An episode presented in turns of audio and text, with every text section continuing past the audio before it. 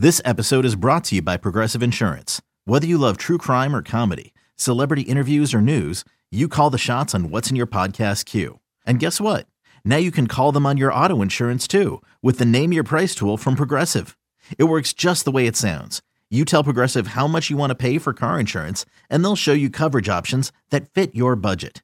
Get your quote today at progressive.com to join the over 28 million drivers who trust Progressive. Progressive Casualty Insurance Company and Affiliates. Price and coverage match limited by state law. You could spend the weekend doing the same old whatever, or you could conquer the weekend in the all-new Hyundai Santa Fe. Visit HyundaiUSA.com for more details. Hyundai, there's joy in every journey. Welcome to the Evan Roberts podcast. I guess it's an instant reaction to the Nets game. Uh, it's also an instant reaction to the fact the Mets traded Steven Matz, which I found out about as the Nets game ended because my routine now that we're on till seven o'clock and I commute to the city is that I get home. I know you probably don't care about this, but whatever. It's my freaking podcast. Uh, I get home, I eat dinner, I kiss my wife, I take a shower. And I usually start these 740 Nets games at about 815, 820. And I eventually catch up, usually in the early part of the fourth quarter. Tonight was a little different. I caught up probably at the tail end of the fourth quarter of this game for whatever reason. I'm not sure. Maybe I enjoyed dinner so much. I really spent my time enjoying the succulent shrimp that I ate tonight. So once I catch up, then I can go on Twitter. I can see what the hell's going on. I can check my text messages because I don't want to be spoiled. I don't want anything spoiling it. I was on the phone with Craig probably 10 minutes into the game. He calls me up and he starts it by saying, I know you're watching the Nets game. And I said, No, I'm not watching the Nets game because I DVR the Nets game. I haven't started yet. And if you say a freaking word about this game, I'm going to be agitated. And I'm like, What am I going to do? I'm going to threaten you? No, I'll just be agitated. And uh, he didn't say anything until the very end. And he said, Wow, I can't believe it's 12 to 1. Luckily, it was never 12 to 1. And so he was just, uh, what do they call it? Pulling my leg, as you may say. Uh, I, guess I'll give a few comments about Matz, and then we'll get to this basketball game because more people probably care about Steven Matz than my big three Brooklyn Nets. Look, I, I, it's one of those things. It's like the Adam Ottavino trade the Mets traded Steven Matz to dump salary. Okay, we could sit, look at the three players they got back. No, they they traded Steven Matz to clear $5.2 million. When they tendered him a contract, I think there was a possibility Steven Matz would be on this roster, depending on how the offseason went. Obviously, to be able to tender him a contract, move the entire portion of the deal and get anything back is a positive. But my interpretation of this and it may not necessarily mean anything specific about which player necessarily they're targeting, is that they don't want to cross that luxury tax threshold. And every dollar counts.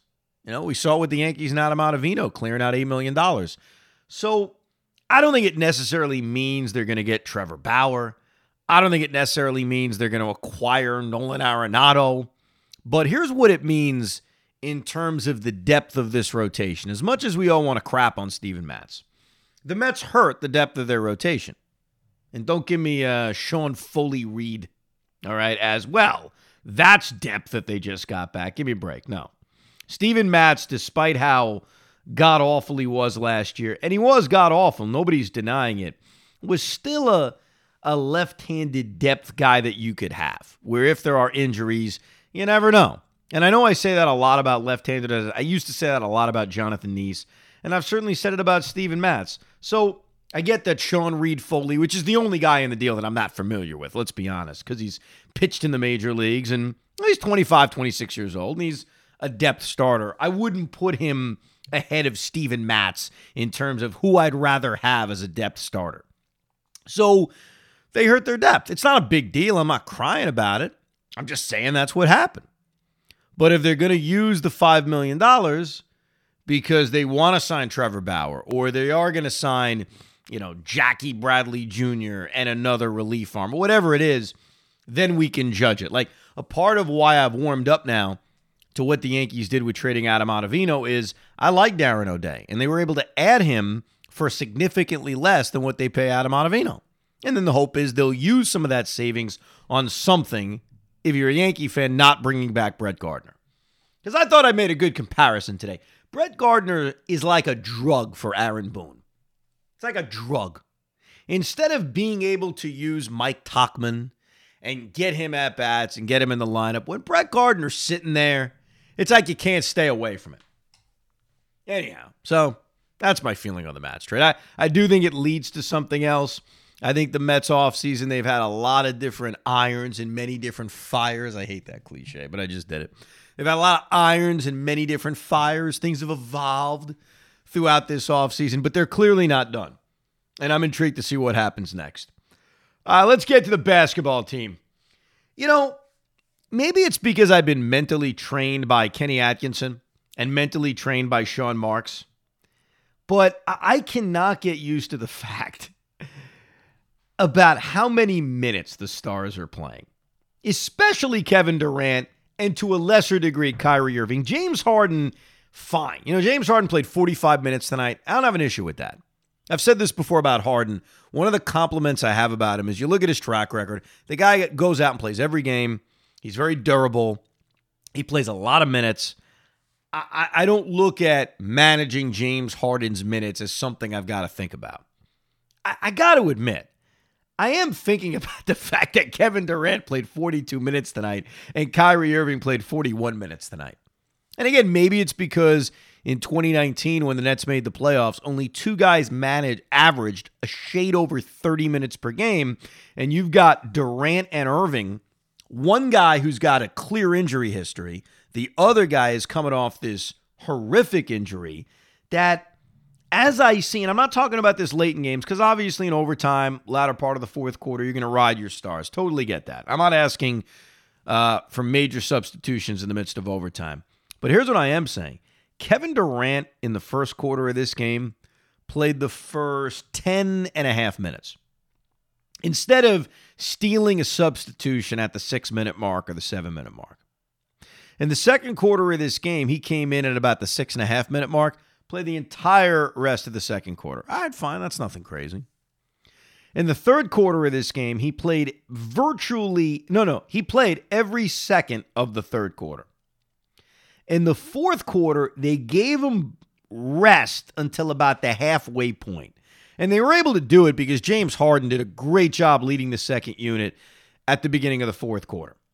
Great job. I think that was Harden, Brown, TLC, Joe Harris. They went small, and Jeff Green in the middle. Here's my point my long winded point, my monologue kind of point. Early in this game is where I question the minutes for Kevin Durant.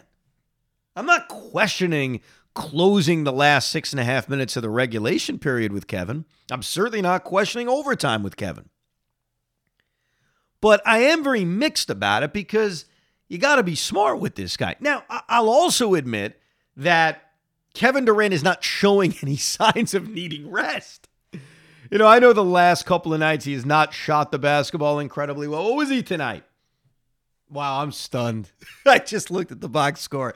I, got to tell you, maybe my expectations are that high for him. I am stunned that I saw he shot 13 for 26. I don't know why. Maybe it was because in the first half of this game he got off to a slow start but it didn't feel like Kevin shot the basketball that well. You know why it felt that way? I think I have the answer. It felt like most of Durant's field goals were finger roll at the basket, explosive dunks at the basket. It felt like he was off with his mid range jump shot. Maybe that's the best way to describe it. Either way, look, Kevin's playing at a high level, defensively too. So it's not as if I think he needs the rest because the play has resulted in it. It's more that the guy's coming off an Achilles injury and I'm thinking about it. You know, it's on my mind. Like, hey, maybe you should be sort of careful with him. Kyrie, too. I mean, Kyrie's played a, handful of games since coming back. KD had a huge block in this game. I think it was of John Collins when the game was tied late in regulation. And that continues to be a trend with Durant. His defense is also at a very high level. Now, here's the other side to this minutes thing because I'm, I'm I'm giving you my thoughts. I'm not necessarily telling you, my God, this is stupid. He should only play 30 minutes. I, I get it. You also want to get him back into. Uh, not, I wouldn't say game shape. He's clearly in game shape, but the guy hadn't played in 18 months. So a part of you says you want to be careful, a part of you says let him play. But the other aspect of it, which is really important, is getting these guys minutes together, letting them learn their tendencies. The chemistry has to continue to develop. And I don't mean that as much on the offensive side, I mean on the defensive side. So I guess that's the other thing that I'm sure Steve Nash is thinking about. You got to manage the two, though. You have to manage not burning Kevin Durant out coming off an Achilles injury, but also maintaining that these guys need to be on the floor as much as possible. And look, they're playing big minutes. I mean, there's just there's no denying it. I thought in a lot of ways their defense was better tonight than it had been over the first stretch of games. You try to take seasons and stretches, not just a game at a time. There were still those breakdowns. I think a lot of it's communication. Sometimes it's effort, but sometimes we saw James Harden make a play. You know, Joe Harris had that steal with his back. Uh, DeAndre, DeAndre Jordan is so frustrating because there are times in which you watch him and he is that rim protector this team needs. But one common thing from Steve Nash, not blaming him for it, is DeAndre Jordan doesn't play. You know, he doesn't play late in games. Basically, here's the trend of DeAndre's playing time. And this is without Jarrett Allen, obviously. He plays the first seven minutes of the game. Jeff Green comes in, small ball five. DeAndre will come back in middle to latter part of the second quarter. He'll start the second half. And when DeAndre comes out, the first time Nash takes him out, let's say four minute mark, five minute mark, wherever it is of the third quarter, he's gone. You won't see him again. DeAndre is not closing with this team. Jeff Green's the closer right now. And look, Jeff Green gives you effort, and I appreciate it. He was called for one BS offensive foul. He had a couple of ferocious dunks in this game. I think um, he's coming back to earth with his three point shot, which you knew was going to happen. I mean, Jeff Green wasn't going to shoot 50% from three all year long. He was one for five, one for six today. You knew that was going to happen. He does give you a consistent effort. Timothy Luwawu Cabarrot. Here's the thing about TLC it never feels like it's a good game for TLC. It's either a great game or an abysmal shooting game. And that continued today. I mean, he is just at times broken with his shot. But the guy we all have to love, the guy I love, the guy you love, the guy that is safely in this rotation for the time being, and he should be, is Bruce Brown. And I'm not just talking about, you know, Bruce Brown finishing at the basket. I'm talking about Bruce Brown's defense. He gives them a pesky perimeter defender. And look, he played 18 minutes tonight. Should he play more? I'm not going to bitch about 18 minutes. I'm not going to bitch about it. But look, Bruce Brown brings an element to this second unit, brings an element to this team that's incredibly important. Couple of things, though, that did surprise me. I, I know that you've got three closers on this team. Totally get it. If you look at the end of regulation, Kevin Durant did not have the ball in his hands once. Not once in the final two minutes of this game, final three minutes of this game in regulation. Overtime's a different story. You had James Harden drawing a foul, getting to the line great. You had the Kyrie Irving fade away late in the shot clock, where he showed a lot of poise and kind of took his time. He knew the clock well. Fantastic. Jeff Green missed an open corner three, again, coming back to normal, but not going to kill him. It was a good look. I mean, it is what it is. He missed it. You had the beautiful Harden fine for Jeff Green for a lay-in. And then you had the Harden miss step back three at the end of regulation. So I'm not just saying Kevin Durant didn't take a shot in the last three minutes. That's one thing. The ball never reached the hands of Kevin Durant in the last three minutes of this game. And I and I get they have Kyrie Irving. They have James Harden. They've got multiple closers on this roster. I get it still a little bit difficult to to kind of really digest. Because the star of this team, the man on this team, is Kevin Durant. And look, I give him credit. They closed the game out, even though KD did have that turnover, which I'm not going to kill him about. But, you know, up three, 40 seconds to go, he just loses the basketball. And I've seen that from Durant a couple of times late in games. I'm not going to kill him for that. But bottom line is they hit their free throws down the stretch and they were able to beat the Atlanta Hawks, which is nice. You know, I, I'm mixed because I'd love for the Nets to just blow everybody out like they did the first two games of the season. That, that'd be great. I mean, who wouldn't want that? And I'm not sitting here saying, oh, I need to be entertained with close games. No, just win and blow your team out, blow everybody out.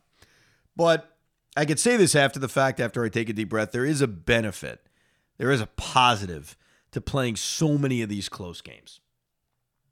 Because one of the things that was brought up, and look, you, you know my opinion on the trade, how I reacted to the trade. My reaction to the trade never had a lot to do, and I actually never said this because it was never a worry. I was never worried about, oh, three guys, ball dominant. What are they going to do? There's one basketball. That stupid cliche. Every time someone says it, like a part of me dies. There's one basketball. I hate that.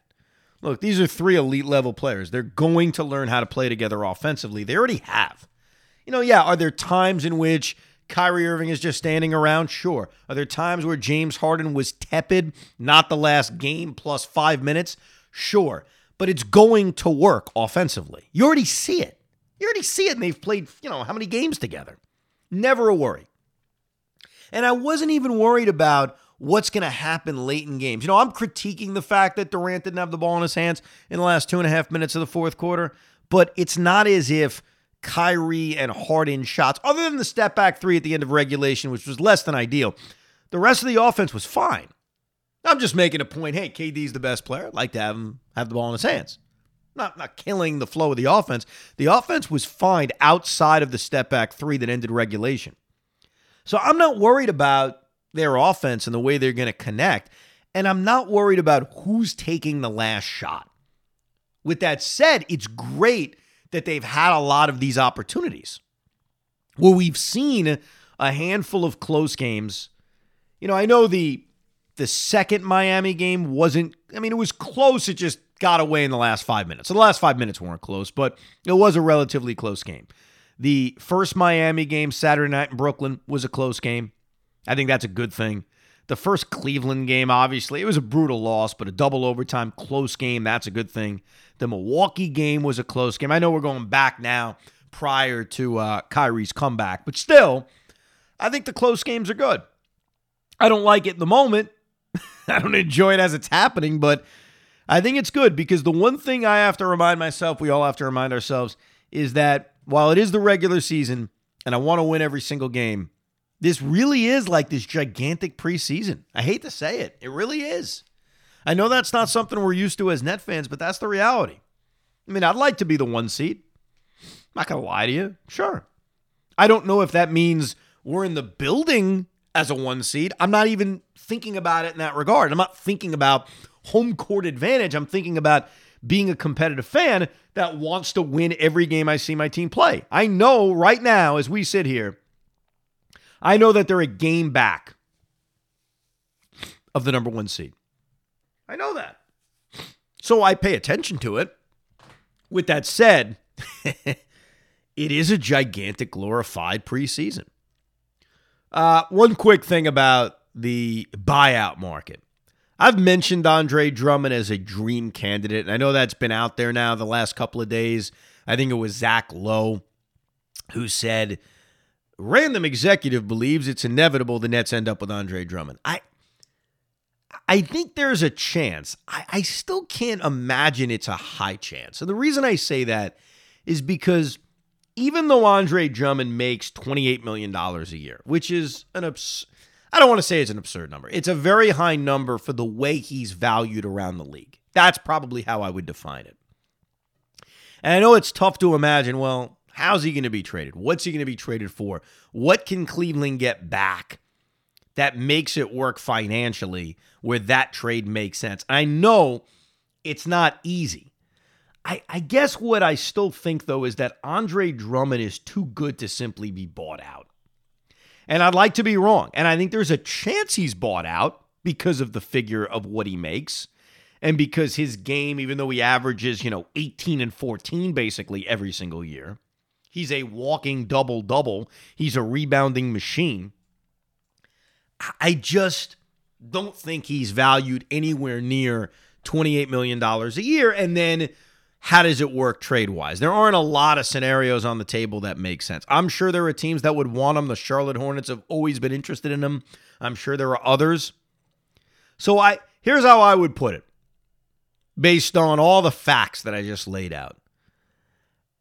I think it's 65 35 he ends up getting traded. But in that 35% chance that they either can't find a partner or they don't deem the return worth it, where they say, nah, not really. Like, great, we got to take back money. What are we getting for this? And if he is bought out, yeah, I'm confident the Nets will get him. Why wouldn't I be? Guys from Mount Vernon, New York. I went to UConn. And the Nets have Kevin Durant, Kyrie Irving, and James Harden. And Andre knows he'll play significant minutes. So, but that is the dream guy. You know, basically, Andre Drummond just has to come here and freaking rebound and defend. That's it. I don't want to see him in the post. I don't want to see him taking three point shots, which he's done the last two years. I don't want to see any of that.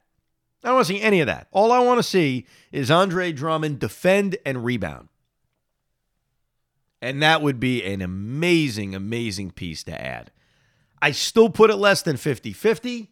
I think it's a possibility, but I don't know.